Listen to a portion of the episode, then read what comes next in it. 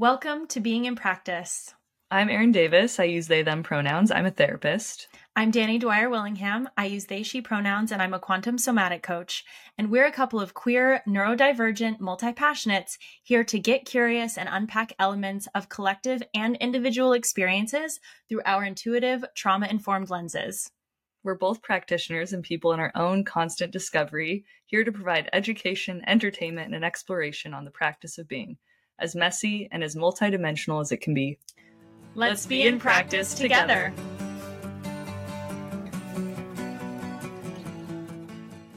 Hi, everyone, and welcome back to Being in Practice. I'm Dani. I'm Erin. And we are here with an amazing guest and an interview for you today on the wide ranging topic of identity, fluidity and being, non attachment to identity, and kind of everything that encompasses in the human experience. And with us today, we have an incredible guest, Chuck Copenspire. He is an artist, an author, and a content creator. And uh, we are so excited for you to be here, Chuck. Hi, welcome. Thank you. Yeah, I'm excited to be here too. I feel like I have I have moved through so many identities that it'll be interesting to see where we go with this. Yeah. Move through identities. That's the key here, right? We're going to get into it. I'm really excited. Yeah.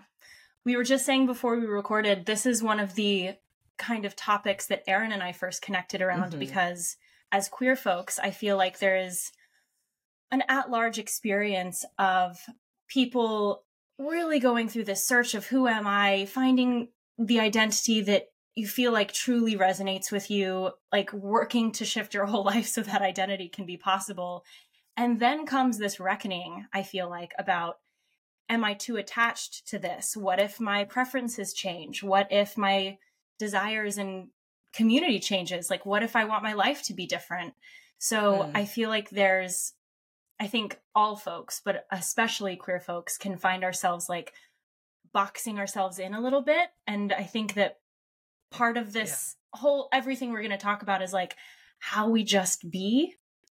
Yeah how we can how be we fluid, how can we be flexible. Well, I think I'll add to um, that thinking about like what you just said about like this is a definitely is a queer experience and there's like unique things I think that happen in the queer community when we get attached to identity or those of us that do gatekeeping policing who who who's in who's out.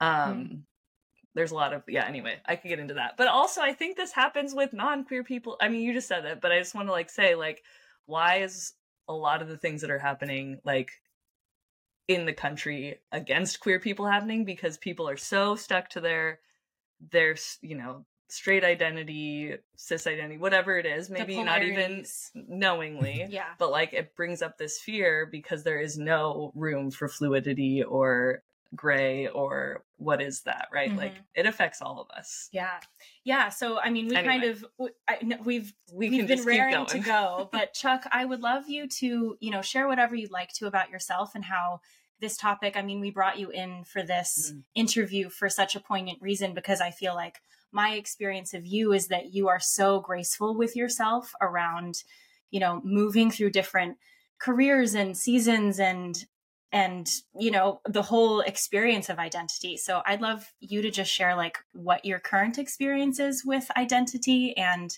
yeah a little bit about who you are and you know how you came to be here today. Yeah um i think it's interesting because i feel like i'm i am moving through some things right now. We had sort of discussed that i have gone from entrepreneur to now employed person which uh, has been really difficult for my ego to like accept that that's where I'm shifting right now, but also exciting and relieving in a lot of ways. Um, but it does sort of threaten that identity I had as an entrepreneur. I think um, as I've moved into my pregnancy as a trans masculine person, um, I can't bind anymore. Mm. And so I am perceived as female a lot more. Um, but I'm a lot more resistant to being perceived as female than I was in my first pregnancy. Um, mm. I used to be a he, she, they person, and then I got she'd so much during my first pregnancy that I dropped it. And now it's funny because some days I do feel a little bit of she creep in, but I'm attached to being he they. And I don't want people to invalidate my he they on the she days. So it's, you know, it's interesting um, that it's like, I don't know if that's coming from me or just wanting to simplify how people perceive me so that they don't think I'm wishy washy or, or or you know whatever the word is, um, just being inaccurate. I think I think a lot of the things I see that there are always people talking about detransitioning or trying to sort of invalidate the trans experience as confusion, and I just kind of don't want to give them any fuel for that. But I think you're right that I do resist my own truth of that true gender fluidity um, mm. because I get I get scared. Hmm. Mm-hmm. I th- you used the word ego to go back a little bit. I loved everything you just said. It's beautiful and it's so on point for what we're going to get into today. But I, I do want to just I like to make sure we all are on the same page, especially with our listeners, of what ego is, because I think there are a couple definitions we could be working off of, or some mm. people have one idea about what it is, and maybe other people have another. So when you use that word, what what is that for you I, or us today? I think ego is maybe my the most insecure and also most present version of myself. Um, it's the clinging part of myself that that wants to be sure of everything, that wants to be mm. perceived as powerful and and um, successful. Uh, it's the part of myself that's really concerned with the things that I think my like super self truly doesn't care about and knows don't matter. My ego is like the little like you know, mm-hmm. I have to mm-hmm. hold onto this so tightly or I'll die. You know, it's all the mm-hmm. fears and all that. And that's the attachment piece. So mm-hmm. maybe it's the ego that's grabbing onto these identities that we think we need to hold for whatever reason to be ourselves in the world or even just to, you know, for attachment reasons like we want to belong, we want to, you know, ex- exist in community, we want to exist in our bodies safely and in ways that feel good for us. But I think that yeah, I mean, I, I think ego is such a it's such an interesting word because I think, like you said, there are so many ways people can perceive it. And I think that it's been demonized in a lot of ways. And the way that I mm. perceive ego is, you know, it's like it is the part of ourselves that's it's the survival self, mm-hmm. right? Like Definitely. it's the part of our brain that tells us like what we've got to do to be okay in every moment. And that can serve us sometimes and it can also like really inhibit us sometimes. So I feel like learning to reckon with the ego self potentially is a part of coming to be able to detach from such narrow ideas, narrow identity. I mean, that's probably something definitely could serve people far outside of the queer community. yes. Way beyond. definitely. Yeah. Yeah. Well, I think because we're all born, I mean, I think of it like too, like, right, we're all born as like I think of it a little bit like little egos. Need, need, need, want, want, what, as it mm. should be. We we we can only cry to get fed, and that's survival. And because we are completely vulnerable and have no chance of survival on our own at that point in yeah. infancy, and you know several years after. So we, it's like in us, and it does serve us. It is survival, but then we grow out of being completely in need and vulnerable mm. and can't take care of ourselves. We grow out of that, but our ego is still intact because it was this big part of our developmental beginning.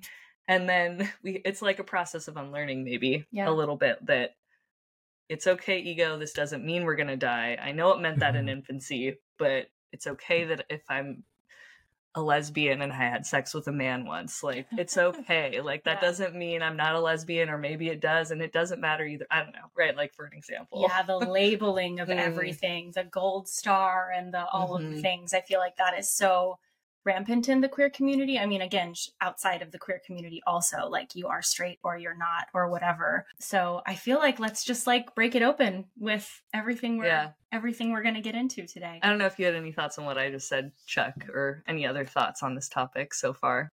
Well, uh, one of the thoughts I had about like the queer community, like being really attached to labels, is um, I know for me when I first heard the word non-binary, I was so relieved. Mm. It was like it was like a like a life preserver in an ocean of confusion of gender my entire life. And so mm. I was mm. like, oh thank God, you know, this label exists.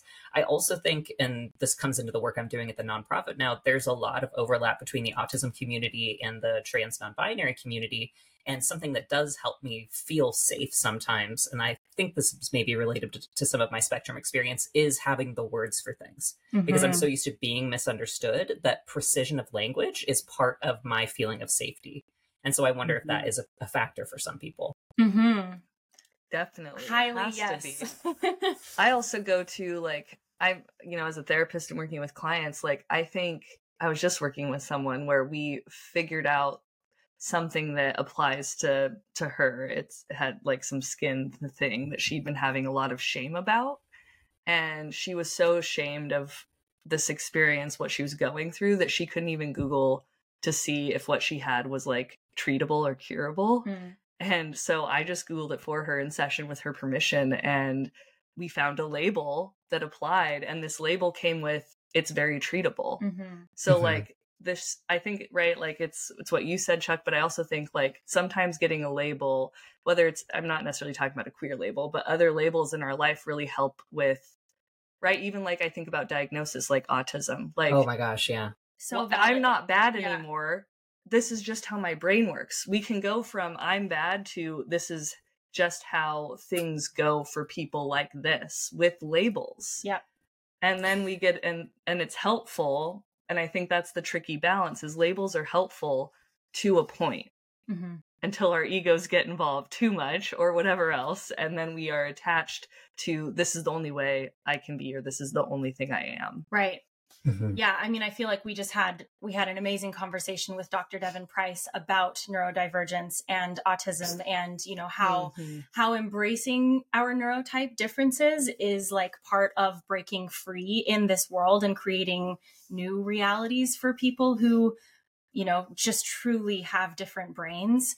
And I feel like getting a diagnosis like ADHD or like autism or like, I mean, I've been diagnosed with complex PTSD, like all of those things are so, have been so informative and so validating in my lived experience because otherwise like am i just walking around doing everything wrong all the time like mm-hmm. am i mm-hmm. just completely inept and incapable of like living in a society and yes part of that is yes because this society is not equipped to mm-hmm. meet the needs. And as Dr. Devon puts it, society actively disables those of us who have different neurotypes or different physical abilities and disabilities. And, you know, yes, like those things are super validating. And also, this is just in my own journey. I've had to be like, yes, I have this physical disability. Yes, I have these mental learning disabilities. Yes, I've got all of these other things.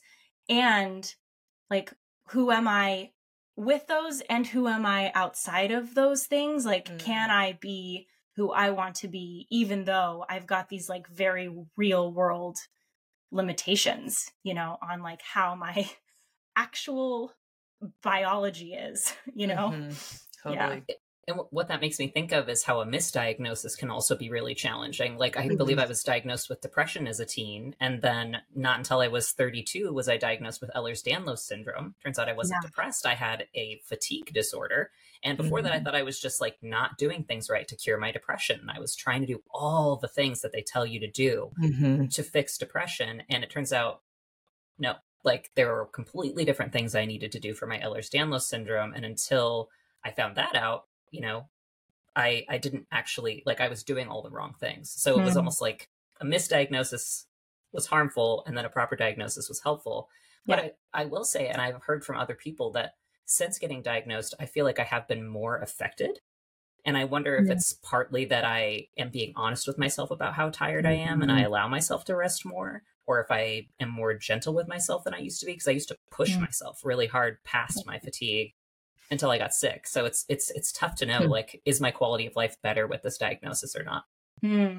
I feel like this will be a little bit of a pivot tangent, but also so tied in because I wasn't diagnosed with Ehlers-Danlos syndrome, syndrome until after my pregnancy and the Same. birth that I had, which was, you know, if I had known I had EDS, it would have been I would have been able to be so differently supported. Mm. And after that because of the way that my body handled and was able to move through that situation, which then turned into severe postpartum depression and anxiety because my body was literally incapable of handling the trauma and the stress that it had just gone through. Hmm. I feel like, you know, same. I had, once I got that diagnosis and realized that, like, I had been in chronic pain since I was a teenager, even before that, and had been so gaslit by others and gaslit myself around like I you know, there's no way that because my body is the way that it is, like you're not in pain, you can do, you should be able to run two miles, like I, things I could not do. Mm-hmm. And there was so much grief that I had to feel. And I think that's part of the like, it affected me more because I realized that I had been like completely disconnected from my actual real experience of life my whole life mm-hmm. until being told, like, I have a connective tissue fatigue disorder. Like mm-hmm. that was, and I think it took me years, year. I mean, it's been how many years now? I guess four years since my diagnosis. And I feel like only in the past year have I been able to be like shifting my perception of how it affects me with a true grace and gentleness because the first few I was just like, wow, this is rough and i'm sure i could go back into that at any moment you know yeah mm-hmm. what is what has your experience been like especially as a birthing person like mm-hmm. having that diagnosis and going through that yeah, I, I think um, I had a really bad subluxation um, after I gave birth, where my shoulder was out of socket for three months. And because mm-hmm. no one knew that I had Ehlers Danlos syndrome, I was just a one armed single parent for three months. And I feel like if they had known I had Ehlers Danlos syndrome, they could have treated it, but they kept treating it like a muscle injury or something like that, um, where I just needed somebody to like, you know, help put it back. Um, and I think I spent a lot of time beating myself up. Like, why am I so easily, um, you know, disoriented by sound? Why am I so mm-hmm. easily tired? And I think also now that I have the diagnosis, like, I'll be at a wedding and I'll sit down after dancing. And other people will be like, why do you get to sit down when you have this little kid out here? And I feel like having that invisible illness is really challenging because I don't look like a person who yeah. is struggling to stand, but I am.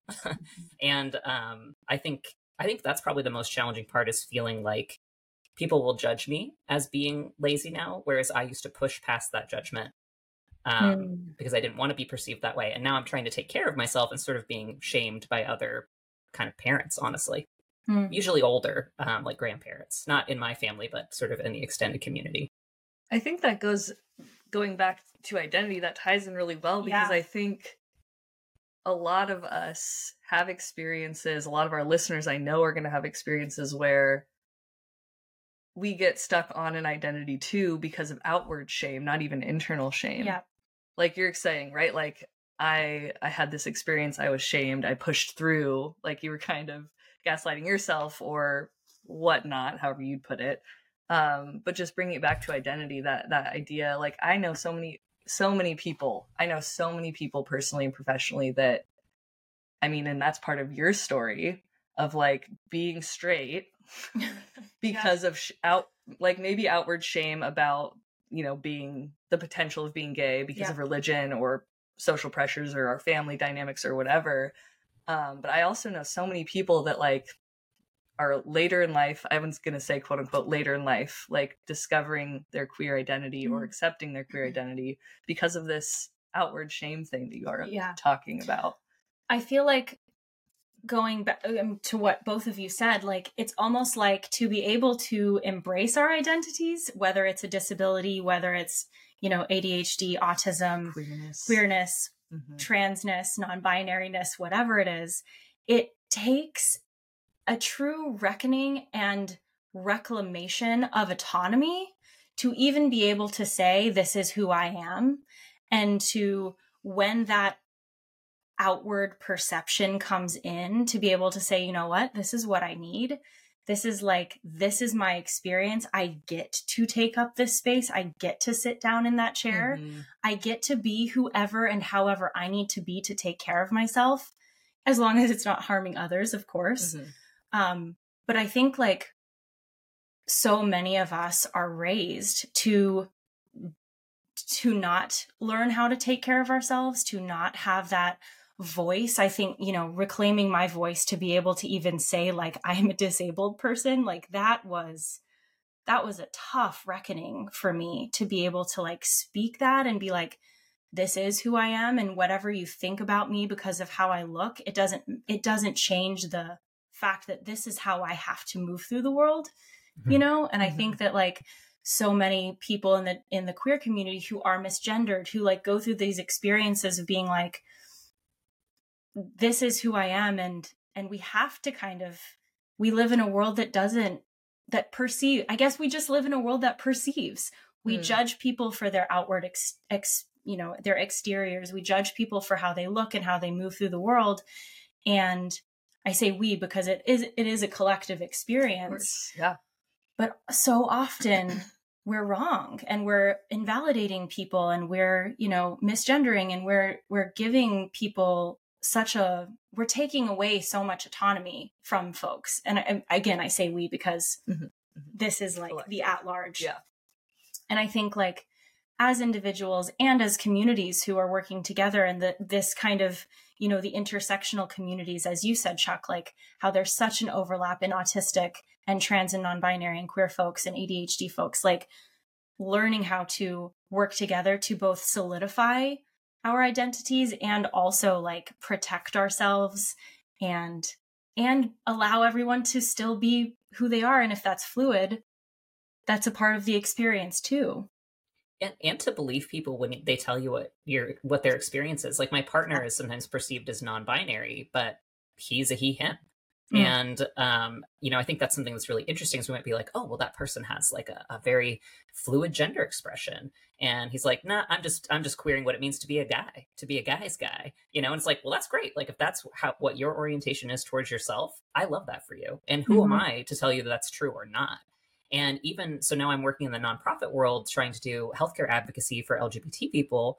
Mm. And there were people higher up than me that almost wanted people to prove their queerness and we've had the conversations that are like, people don't always look queer. You know, like a person, so much of it is an internal experience that is really between the person and themselves. And it's not up to you to validate it. Like so many people love to try to invalidate me on the internet about like, whoa, you'll never the funny comment I get is you'll never be a real woman because they perceive me as a trans woman, which I actually find hilarious. Um, but like confused trans folks will just try to like say like, you know, that's not real. And it's like, I don't know why you think I would care what you think. because this is about how I feel about myself. And I'm only expressing it for other people who need to see someone else put words to their experience. Yeah. This, I think it would be important to, like, this is reminding me of, like, right, like, bis- I always say this word wrong. Bisexual, start, er- erasure. Erasure? I cannot say that word. I've never been yeah. able to say it. I'll never be able to say it. I'm just accepting it. Bisexual erasure. That we have, I feel like we should bring this in. Yeah. Right. I think that this is I've experienced this a little bit with like the with my non-binary identity. Actually, was just talking with my coach the other day, and she had watched this post that I had put out about my appointment for my consultation for top surgery with my plastic surgeon. Um, and she was talking to a friend about this, and she had told me that like this friend of hers was saying how people that are non-binary and want gender affirming like surgery, like bigger surgery or even test like hormone stuff, whatever that is, that it's they're just fooling themselves and they are actually trans. So like listening to hmm. people validating their experience like felicia like my coach was not agreeing with this yeah, person yeah, yeah. is like something that she was hearing from someone but um yeah no i think right like believing people when they say who they are and is so key and yeah. i don't want to miss that that is a big part of this community that is not believed more often or yeah. or or significantly. Maybe it's not more often, but pretty significantly. Yeah, Chuck, I'm curious what your I mean if you if you'd like to share what your experience, what your personal lived experience with your own gender identity has been like for our listeners who aren't familiar with you. Yeah.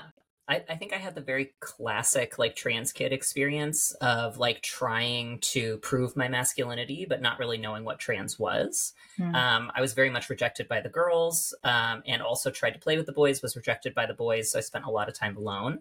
Um, I also was just like perceived as the weird kid in my very small conservative town, and just was not um, well received. I would say.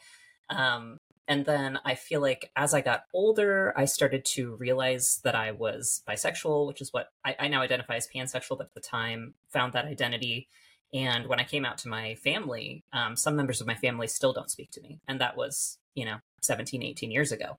Mm-hmm. Um, and so, but I would say once I got to college, I experimented with some masculine expression, but still didn't identify as a trans guy because every trans guy I'd seen a picture of was like Buck Angel. And I was like, well, I'm not that guy, so I can't be a trans guy. Um, and in order to be accepted and in order to feel like dateable, because I'd been largely rejected in my hometown in college, mm-hmm. I went high fat. I was long hair, push up bras, short skirts, the whole nine, like really, really trying to be accepted as a acceptable female. And I never really felt that comfortable, but I did feel validated um, by the attention that I got. Sexism. And then, yeah, it's great. Uh, but then I um, I started hanging out with this group of drag performers in Spokane, and one of the drag performers was um, it, actually there. It's the nine year anniversary of that night today. I, I realized thanks to Facebook memories. Oh, wow. Um, one of those folks told me they were non-binary, and I was like, "What is that?" And they told me, and I was like, "You mean I'm not bad at being a girl, and I don't have to be Stone Cold Steve Austin. I can just be whatever in the middle." And um, I think as I've sort of edged more towards the masculine experience, I definitely had my misogynist period, which I think a lot of trans guys go through, where I was just like problematic um, and not great. Um, and then I sort of realized that like there are very feminine cis gay men. And once I sort of realized that that was kind of where I fit um, in the mm. masculinity spectrum, or at least my what you know whatever. Um, I think that's kind of been my safe spot is like makeup and mesh and and and masculinity and just kind of queering the whole thing yeah. um, and, and letting whatever feels true to me in the moment be true. Um, i think yeah it, it is hard giving that up being pregnant right now. I'm definitely having a lot more dysphoria. It's hard to see trans guys continuing their transition while mine's on pause. Mm. um, but you know that's parenting is a lot of sacrifice and this is you know this is just one of them. So i i accept that yeah. and entered this willingly. So, you know. Mm-hmm. Does it feel like, I think at the beginning you were talking about, right, like this fluidity that you experience, you have maybe experienced in your journey with gender, and especially now with the pregnancy and the, you know, you're, t- it was the part where you're talking about your, like the pronoun mm-hmm. stuff, especially now that you're pregnant. I guess I'm curious, like, does the fluidity and your resistance to the she even in your fluidity right? Like we're talking about this attachment to identity and like ego stuff and that's where we were at that point in the conversation but i guess i'm curious like what does it feel like this like resistance to she in your fluidity or how would you describe it i guess? I think when it first cropped up um and this was after i'd went off testosterone and we were like attempting to get pregnant i could feel the the s the she you know coming in I think it was really disorienting after mm-hmm. feeling completely none of like that was on that was completely out of my life for so long that I've gotten rid of all the clothes, I've gotten rid of, you know, anything that is affirming for the she. And so I think it was confusing. I was I almost felt like I was encroached upon. I was like, who's this? Mm-hmm. Um, and mm-hmm. now um, I, I'm sure we've talked about like shadow work or parts work probably in other contexts, but something I found is like in the kink context or even in a more sexual context, sometimes that is where the she comes out. Mm. But in hmm. my day to day, when I'm just out and about, that mm-hmm. I feel mm-hmm. a lot more in the he they zone. And I haven't really sorted that out, and I don't know if I need to understand why that is. Um, yeah, totally. But I found that in that context, that's where it feels most appropriate for me to express that part of myself, or that's where I feel hmm. most comfortable expressing that part of myself. Mm. I love that you brought in shadow work and parts work to this whole experience because I feel like part of reckoning with who we are is understanding who we are, all parts of ourselves. And that is an ongoing journey for sure. It's not something I think we're ever like, I know all of who I am forever. Like it's no. because we are humans living in both linear time and nonlinear like journeys of like healing and hitting pockets mm. of wounding and having to heal you know traumas that crop up and deal with reactivity and uh, just so many things right? And then like shock traumas.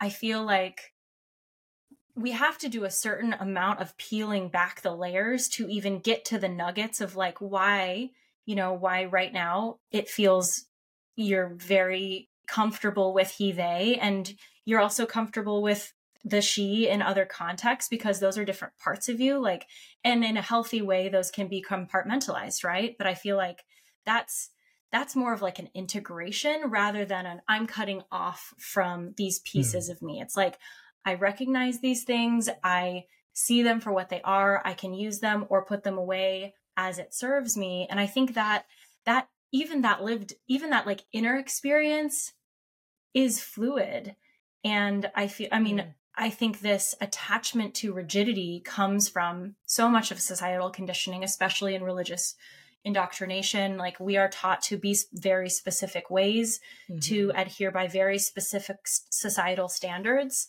and almost like breaking out of our personal like our our self policing of like why we have to be the way that we think that we have to be mm-hmm. is this that's a whole unlearning process in and of itself which is why i think like people who you know like me came out later in life because i say later in life i mean i was 30 i was yeah. 30 but you know um still why mm-hmm. i lived my whole mm-hmm. first 3 decades without reconciling my queerness was because i like you said like i needed to be someone that was validated and approved of by society i fit a very specific mold of femininity.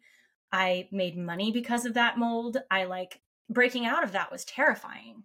And I think that's like because of the going back to the ego, because of like our safety brain, we are told that breaking out of whatever mold is feels safe is we're that's othering. Like we're othering ourselves and that is like in, you know, mm village communal context like that is that is exile you know like mm-hmm. you don't mm-hmm. survive once you break out of the mold so i think it's also this process of like learning safety in and some for some folks it's not safe and like for some mm-hmm. folks like you mentioned like you you lose people and that is that is something that is going to be a very individual decision and experience for mm-hmm. everyone because there there is sacrifice that comes with embracing our true selves, right? Um, and there is grief, and there is it's like this is not a cut and dry it's for anybody. Absolutely, there's grief and freedom, like tip, you know, yeah, it's both. Yes, always. Yeah, yeah. I'm curious, Chuck, also especially about you were telling us before recording in a little bit here so far like you're going through a massive career transition and mm-hmm. and your identity as a solopreneur and content creator is changing and i think i think especially in like mask and masculine culture and the patriarchy we are taught and masculine folks and men are specifically taught to like so identify with career and with productivity and all of you know all of the things that i feel like like provider energy. Mm, let's squash that. And also like what what is your current experience with moving through that transition of breaking out of an identity that you had and held? Yeah, it's interesting because I feel like deep down there's always going to be an entrepreneurial mind in me. There's always going to be that person who craves the freedom and wants to solve the problems. But right now, I don't have um, a focus area for that. So it's mm-hmm. sort of just been nothing, uh, which is very uncomfortable for me as a person who's always doing, who's always creating, who's always connecting. Um, it's felt very disorienting to not have a laser focus, but I'm off testosterone and Ritalin. So it's also a lot mm-hmm. harder for me. Like, I almost feel like I was too focused before yeah. um, getting off of those medications. And so it's, it's interesting with the pregnancy, you know, removing so many things. It's like, you know, and I'm trying to let it just be okay that I don't have a, a, an intense amount of inspiration that keeps me up at night. Um, I think mm-hmm. I do get a lot of validation, self validation, um, and just feeling of empowerment from having that thing that I'm working on um, that you know helps people or I'm proud of. Um, and and to your point earlier, like it's really challenging for me. My partner and I had a great conversation about this today we both used to work in tech when we got together. I was making six figures. I got laid off when I, and that's when I started my business. He's still making six figures in tech. And so as a unit, we're financially fine. But I feel scared because mm. I've never relied on anyone else financially ever, especially with a child. So it it's again, it's uncomfortable because it's unfamiliar but he is a very safe person and has taught me to experience secure attachment with moments of panic, which I think is normal for anyone from an insecure background. Um, he's like a safe person to even talk to about feeling scared or uncomfortable, uh, which I really appreciate. But it's it's similar. It's like it's disorienting, and I almost feel like a little bit robbed because in the entrepreneur thing, I took all the advice, I did all the things, I followed all the rules, and it didn't pay off the way that they said it would. And so I almost feel like I compromised myself and my quality of life for so long to get this thing. and I didn't get it. And now I, I'm still poor, you know? And it's like, um, I think when I was making six figures, I got very attached to that. After never, ever, ever having money, I really liked being that sugar daddy guy. And now I don't get to, I don't get to do that. So even if I want to experience that identity, I don't get to experience that identity, um, which I don't love. Uh, and yeah, there's a lot to unpack there, I think, in terms of the patriarchy and capitalism and all that, because I wish I could make people's dreams come true. And in some ways, at this LGBT nonprofit, I am. I'm helping people get access to mental health care. I'm helping people get transportation to appointments. I'm helping people find top surgeons. So it's like I'm still granting wishes, but it feels mm-hmm. different. Um, yeah, it's difficult. Hmm. I feel like uh, what's coming up for me is just like this is the word that Dr. Devon used, like the redemptive self. It's almost like you're having to find the redeeming qualities about your current life experience to, you know, to be okay. And I think that that is that is a part of grappling with identity. Is like, what about my life right now is okay? What about my life in the before times was did I like better? And kind of, I feel like this is in this world that is burning and that there is so much harm being actively inflicted all the time, I think it can feel hard to have hope. But like maybe there is a future of you that is reconciled with both, you know, making six figures and being that sugar daddy self and also still being this like generous, giving, helping soul that you are. And I feel like that's also something that I feel like a lot of us might be sitting with for the first time of like is what are what are the possibilities for marginalized people for people who are grappling with many different identities and disabilities and all of those influences like will there be a future that we can create that feels like better for all of us you know? I think that's something we talk about a lot. Definitely. Yeah. I think what from what you said um i was thinking about grief and mm that is can also be a factor i think in i'm going to use the word resisting it's not always such an action or active thing but like a factor in resisting or not seeing the possibility of the next identity mm-hmm. quote unquote the next identity right um so for you because you you brought up like moving from i think earlier you said something about grief with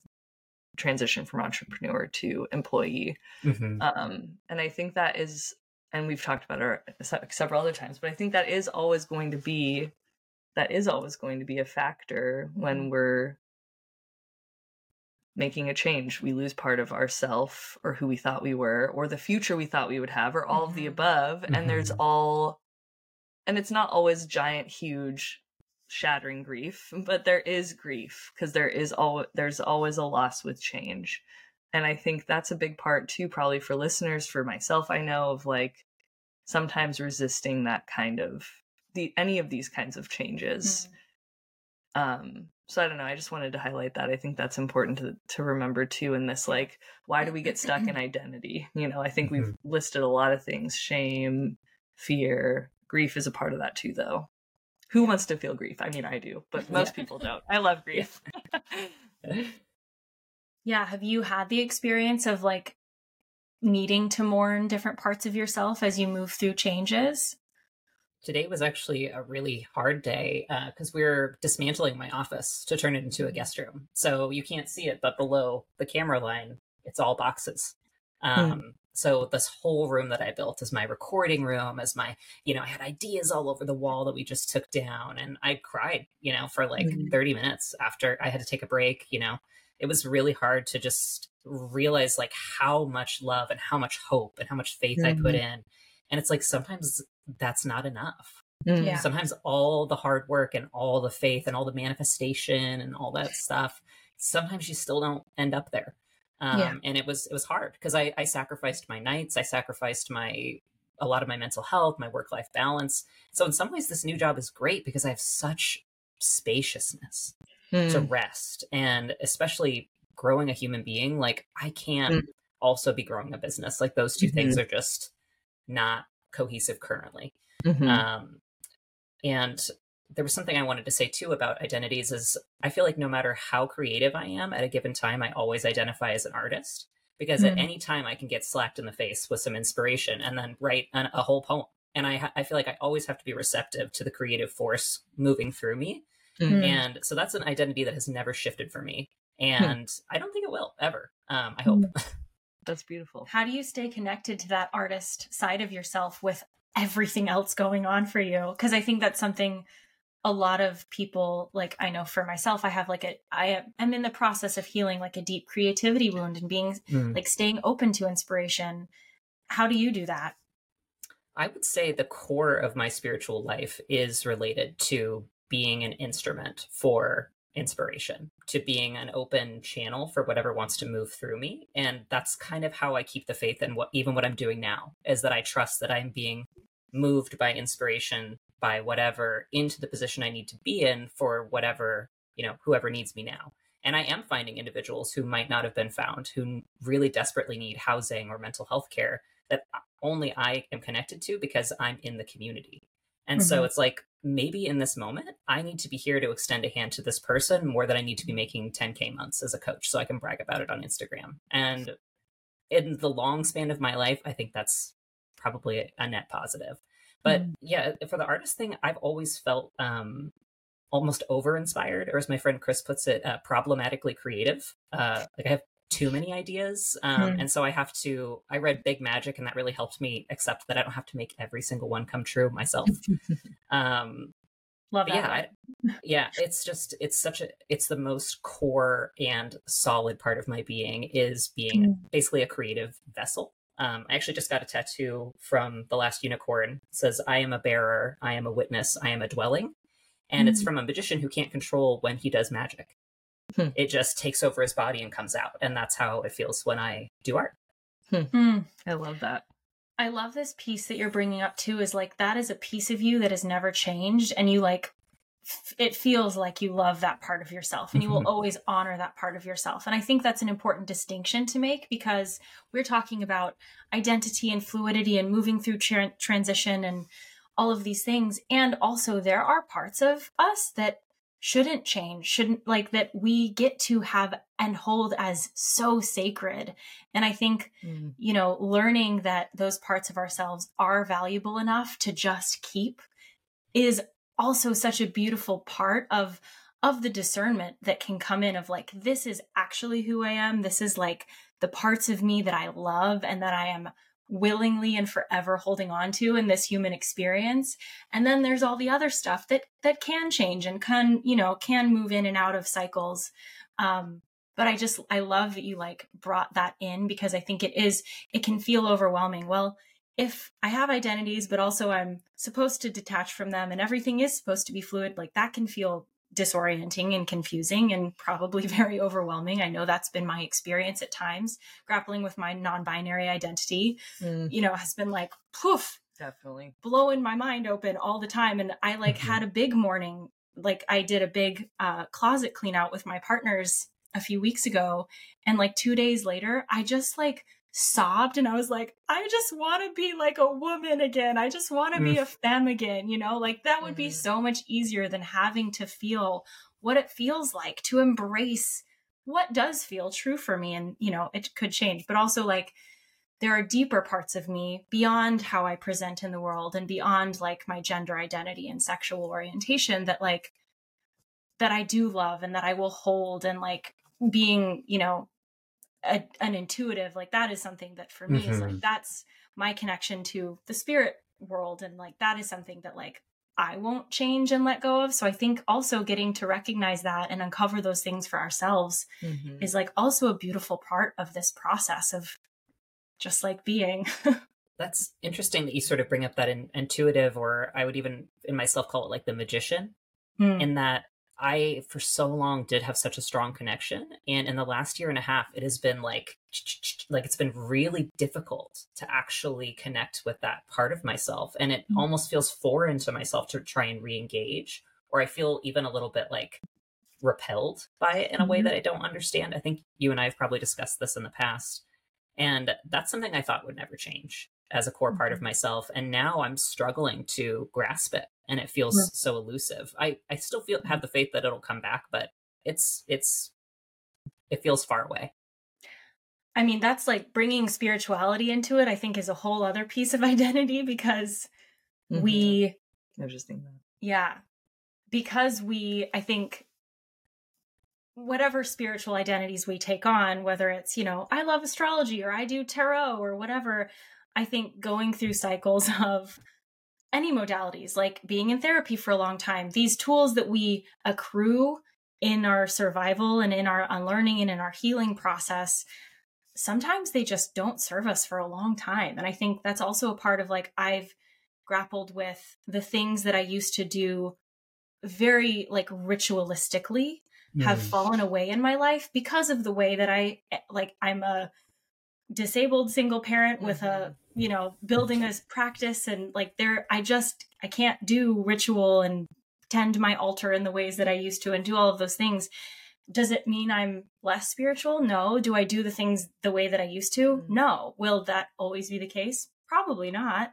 But also, I think like in Western spiritual culture, we can also really attach to ha- the how and sometimes it's just the being of mm-hmm. like we are we are spiritual beings i mean that's my perception and like that is enough even if you're not using the tools or doing the things and even if you feel disconnected from certain parts of the way that you used to feel it's like you just you're just you know you're a human and that's enough and that made me think too that there's parts of myself that I don't get a chance to express. Like mm-hmm. I'm still a polyamorous relationship anarchist, but I now live in a much smaller area that is not Portland, Oregon. So it's a lot harder to find people who want to explore that relationship style with me. And even though I'm not actively dating multiple people, I still identify as polyamorous. And I think there's a lot of bisexual people with that bisexual erasure you were mentioning, where people will just assume you're straight.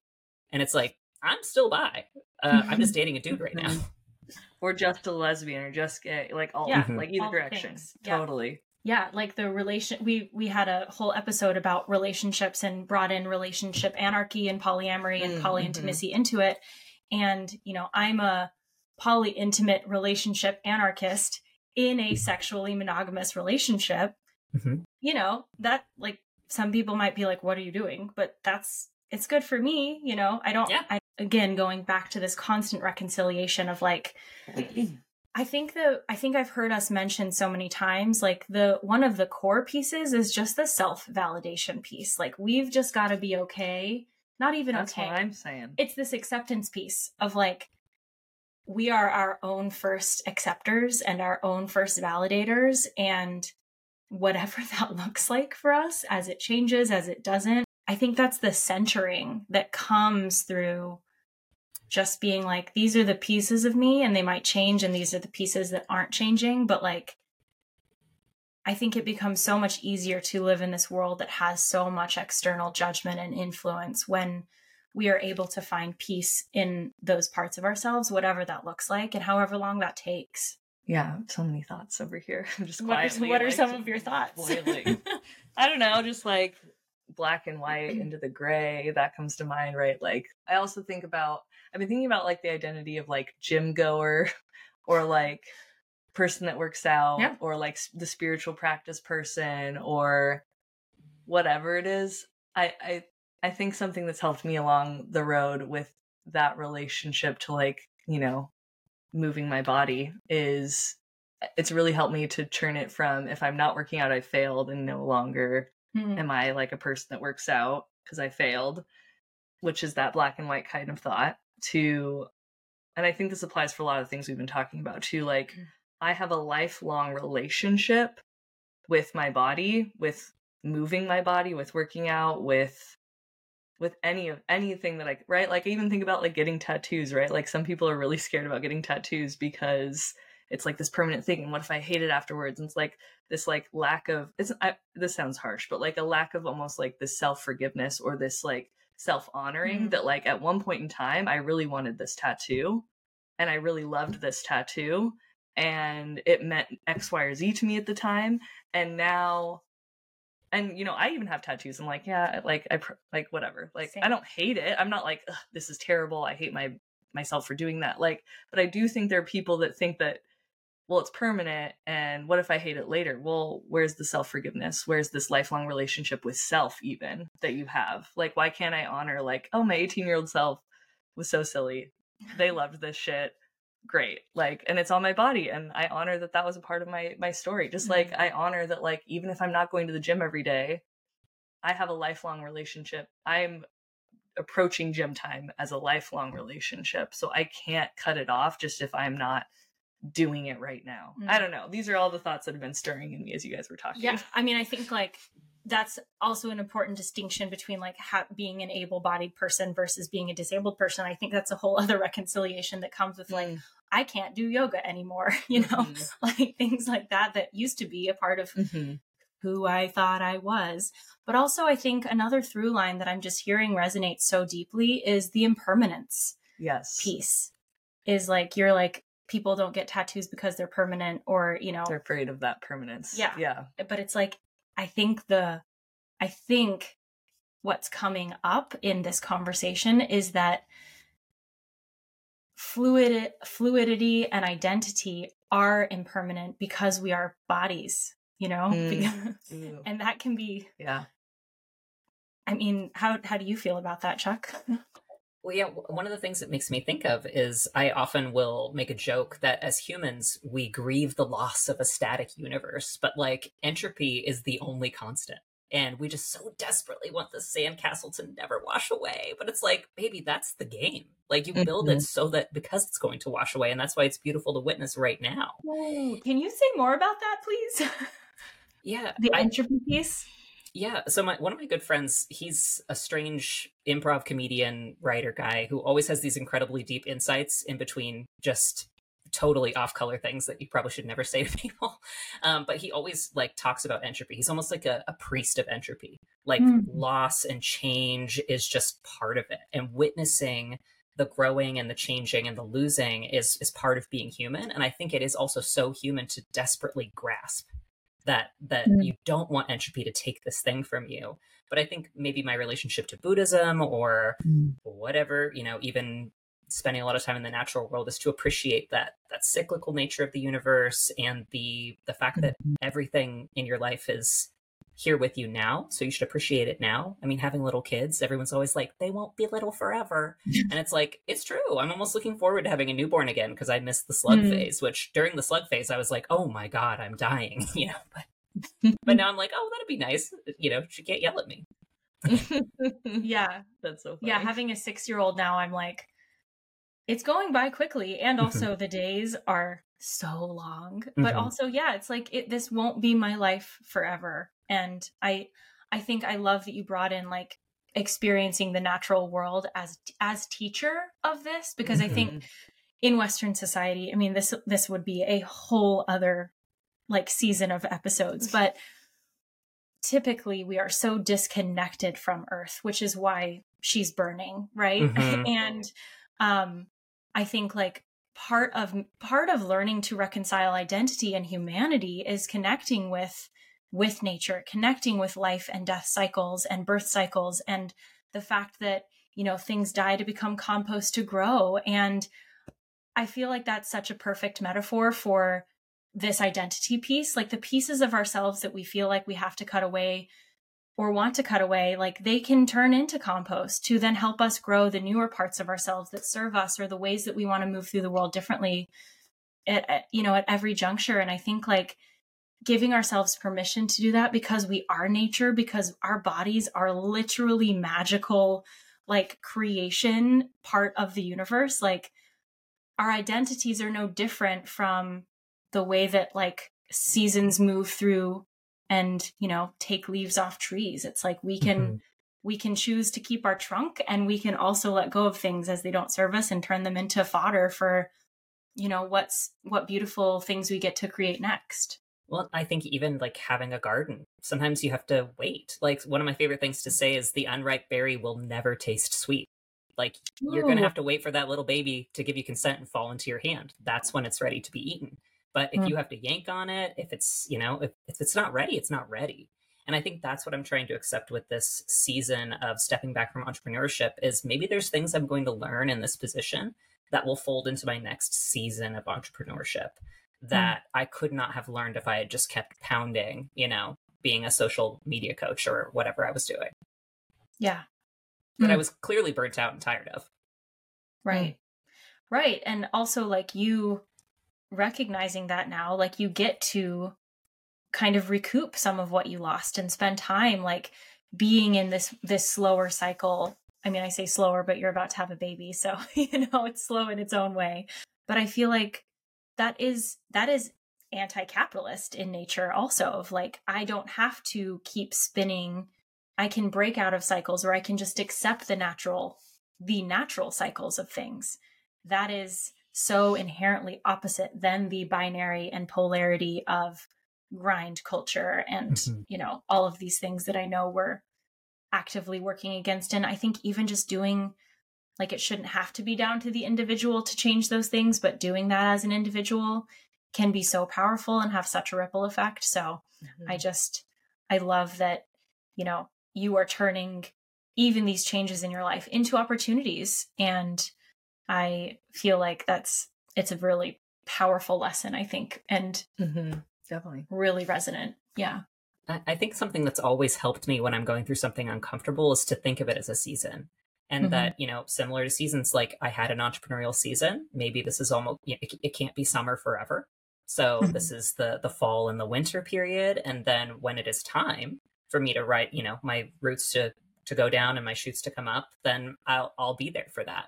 But now is the dormant season and that's okay because it's not mm-hmm. like how it used to be in the past where you like became an electrician and stayed an electrician for 50 years. It's like we don't we don't live in that world anymore. Yeah yeah, and I think also, I mean, this is a piece that again would take a lot to go into, but I think people with mental illness, I think of myself in my periods of clinical episodic depression or situational depression, like feeling like that is interminable and like that will never end. Mm-hmm. And I think, you know, the first time it happened now over a decade ago, I was like, I like truly believe that that was going to be how I lived forever. Like I did not see a light at the end of the tunnel. And no amount of somebody saying it will be over or this is seasonal cha- mm-hmm. change that part of me, you know, like or change that belief that I had. So I think part of it is like is experience and hopefully we can get to the other side where we can then see that like only through living in cycles can we begin to embrace that things are cyclical because when we're in such a period and you know what whatever that is whether it's mental illness or just like just mm-hmm. a burnout cycle or whatever like that can feel so pervasive and I think it can feel invalidating to hear like, oh, it'll be over. Kind of like as a parent, you hear like, oh, enjoy it. And you're like, also, this is the fucking hardest thing I've ever done. you mm-hmm. know, stop telling me to love it. I don't. Right. Um, like I love my kid, but parenting is hard. Right. So I think like it only comes through the, the light, the life of it all. like really I'm glad we're bringing up the cyclical part because I yeah. think that's a big thing about non-attachment for me is mm. that things are supposed to end. So the more we, I think it does come with experience, like you said, the more we can get comfortable with that. It is a discomfort initially, right? That that like getting comfortable with the thought that things are supposed to end.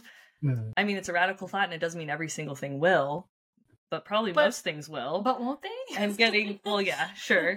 and getting uncomfortable allowing that discomfort is so important i think it goes back to what the relationship episode that's what i really like the basis of my like poly-mindedness versus monogamy mindedness the idea that like in monogamy mindedness right it's one thing ideally forever that never ends and that, that applies this applies to more than just relationships so mm-hmm. i'm bringing it mm-hmm. in that like poly mindedness in my mind is things are ever flowing things are fluid things are supposed to end like a fail ending is not failure right? Like in mm. in poly-mindedness ending i think out from the outside in right? Like especially for monogamous people monogamy minded people polyamory doesn't work because it fails all the time. But that failure is an ending. It's just ending it's just an ending and that, i do not yeah. equate failure and ending as the same and that's a part of getting that's part of what I'm saying, right? Like getting comfortable with discomfort. It's the same idea. They're all interrelated. I mean, and I can imagine for you, Chuck, I'm curious what you've grappled with. I mean, we've talked about this, but like of your identity going from solopreneur to employed person, like has has that been your experience that you've had to, you know, just accept that? Yeah, I, I would say similar to what I said about believing that this, you know, inspiration to me always means with spirit. And so mm. spirit is placing me in this position in order to mm. say something, learn something, witness something, whatever. And I'm trying to trust that it was so easy for me to get this job. It just mm. flowed effortlessly. And whenever that happens, even if I don't understand it or I'm uncomfortable, I try to witness it as um, almost like non-judgmentally as possible to see what I can take from it if I try to take it all in without the the lens of, of attachment. Mm-hmm. And I, yeah. I think there's a lot for me to gain from being in this space, like I said, that I wouldn't have gotten from if I had just continued to shut myself in this room and make TikToks and get progressively more frustrated that I, you know, wasn't signing clients. Yeah. Um, so yeah, I, I'm just trusting that right now this is the right time. And even if it was, it is hard to let go of what I wanted to happen and mm-hmm. what I mm-hmm. was working towards and what I was promised, you know, by all the business gurus. Um, there's the grief for that and the grief for the time I won't get back. But mm-hmm. I feel like I'm okay with where I am right now. Yeah. Even if there is grief mixed in. Mm-hmm. Yeah. And like Erin just said, I think if we if we're polyminding everything, if we're queering everything, endings don't have to be failures. Most of the time they actually aren't. They're just transitions. Beginnings. And beginnings. Yeah. So I feel like Cyclical. Yeah. It's all around and around and around we go. It is. Yeah. I'm curious if you have any resources you'd like to share for, you know, fluidity, identity in general for our listeners. I really like there's a book called Jeffrey Marsh called How to Be You and it's um mm. it's like a biography with a workbook mixed in that is really great if you're just starting to come out to yourself and you don't like have the words. It's a really good book for that. Um, I also really like uh, there's a book by Gay Hendricks called The Big Leap and it's about the things that might hold us back from um, kind of our next stage of being and one of those is like fear of betraying who we've been and where we've been and i think that mm. sort of came up in this episode yeah. um, so i really like that and then um, there's a book also called the creative act by rick rubin which is just full of incredible non-attachment advice i would say mostly for creatives but beautiful beautiful spacious uh, words that I, I've really enjoyed. Mm. Thank you. I love that. I mean, just just in that piece, I feel like we didn't talk about in the artist piece, but like I think artists can get very attached to creations, whether mm. it's books or you know things mm-hmm. that we've done like bodies of work, right? And I think that's a whole other unlearning process of like art is just art and creativity is fluid and things will come and things will go. So I love that and I will definitely be reading those books. Mm-hmm. Um, is there anywhere that people can find you anymore, or are you are you kind of closed books as far as people, you know, one on one working and that sort of thing in this season?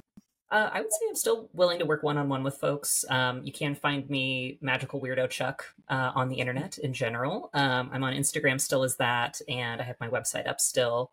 Um, I'm, I'm not sure if Magical Weirdo Chuck will come back as what it was, or if it will come back as something else. Um, but if you want to do one on one consulting on self publishing, content creation, sales funnels, whatever it is about getting the word out about what you're doing, I'm still happy to help people. Yeah, and Chuck is a genius. So if you can work with him, highly recommend. yeah, thank you, Chuck, for being here, for being in practice with Erin and I. And everybody, we'll see you soon. Yeah. Bye. Bye.